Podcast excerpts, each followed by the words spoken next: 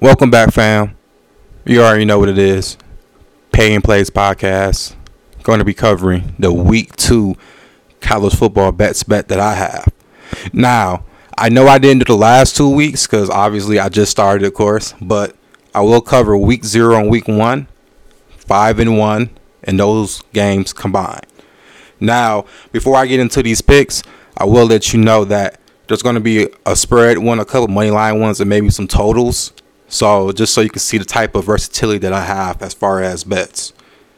So let's get into the first one. First game we got Boise State visiting New Mexico Friday night football. Boise State is favored by minus 16 and a half. And I got Boise State to win the cover. I know 16 and a half is a lot of points. And the thing that I think you learn from Boise State perspective, when you get blew out like they did against Oregon State and they lost by 17 points, they lost that game because the first few drives they gave up three turnovers off rip.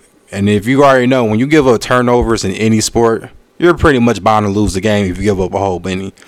And the true freshman Green came in for quarterback, and I think they had a little bit of poise and a little bit of spark because he was moving the ball down the football field, and they did score a lot because of him.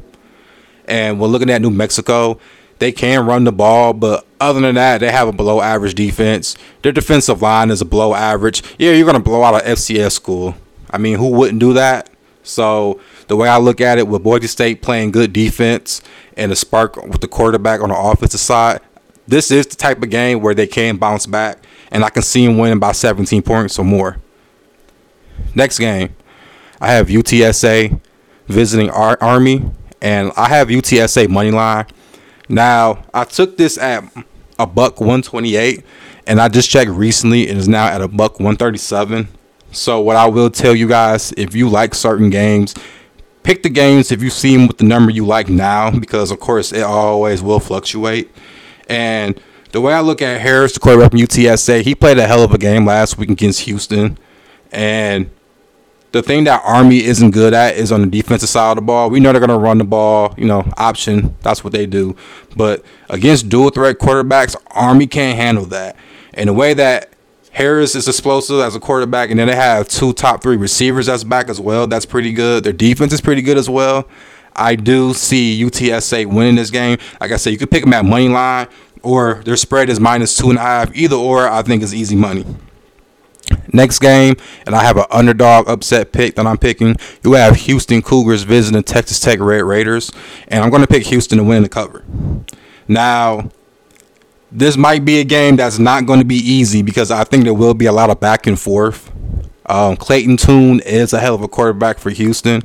Now, Texas Tech is having a backup quarterback come in, but I don't think the continuity will really change for them. But the thing that I'm seeing is if it's a close game, and I want you guys to think about this and take this into consideration. If it's the fourth quarter and Houston is down by a touchdown or less, Clayton Tune will turn up I mean, he does it every fourth quarter. Um, another player to watch for the Houston side, watch out for Tank Dell, who is their explosive slot receiver and kick returner. He will be an NFL wide receiver. I'm calling it right now because he's that fucking explosive. Um, and I think what Holgorsen, looking at his team, thinking last year they got blew out bad against Texas Tech, and knowing that Houston will be in the Big 12 next year, I do think that's some added motivation to go beat their ass at Texas Tech. Another tough game, of course. They played at San Antonio last week. So I do think it will be another tough game, but I do see them winning this game. It's going to be a close game. Next game, and I have a total. I have Iowa State versus Iowa. I have it at under 41 and a half points.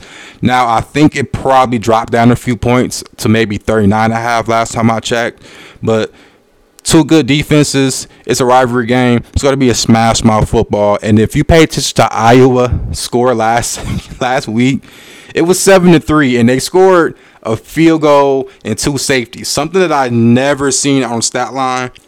But that is something that's very interesting. Iowa State did play, I believe, Southern Missouri State or whatever, which is another FCS school, and they held them to 10 points.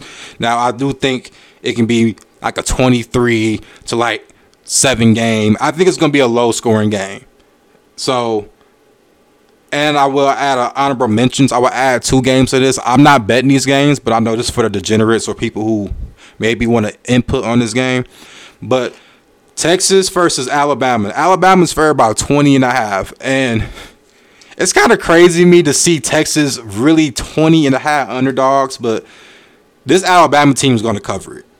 So yeah, I would I, I would take that easily. Um, I believe last week or maybe early Sunday it was at minus 15 and then it jumped up to 20 and the way I look at it Alabama is going to go on a revenge tour. They're going to blow teams out I believe all this season until they play maybe Georgia in the SEC game. And the one thing I look at with Texas, I think they would try to slow the game down by running the ball because they can run the football, but their quarterback is still young and he threw a lot of crazy interceptions against Louisiana Monroe. So I can imagine you doing that as a good defense in Alabama. You're gonna they're gonna take advantage of that. And Texas defensive secondary isn't that good either. So I could see um, the office for Alabama taking advantage of that. So that's what I would do for that game. And then this game right here is the largest number for the weekend. You have Michigan versus Hawaii, and Michigan is favored by 51 points. now, I do think it can be. I do think they can cover this spread, but the thing that I have to consider is when they take out the starters, how will that work? Because I know Colorado State only scored. They scored a touchdown after the fact when everyone came out and if Cade McNamara is going to be the the second guy coming up, I could see him throwing dinky dinks and them just run the football and who knows. It's going to be close. I know Hawaii is horrible and then they have to travel from the island all the way to an Eastern Standard Time zone. So I think Michigan will cover this game, but it's going to be close. So and I just want to give you guys a heads up when you guys look at these numbers I know sometimes people wait to game day, but I suggest you don't wait to game day. I suggest you do it early in the week. If you like I said, if you like a number, you take that number now. You don't wait until game day because at that point the game may fluctuate number wise.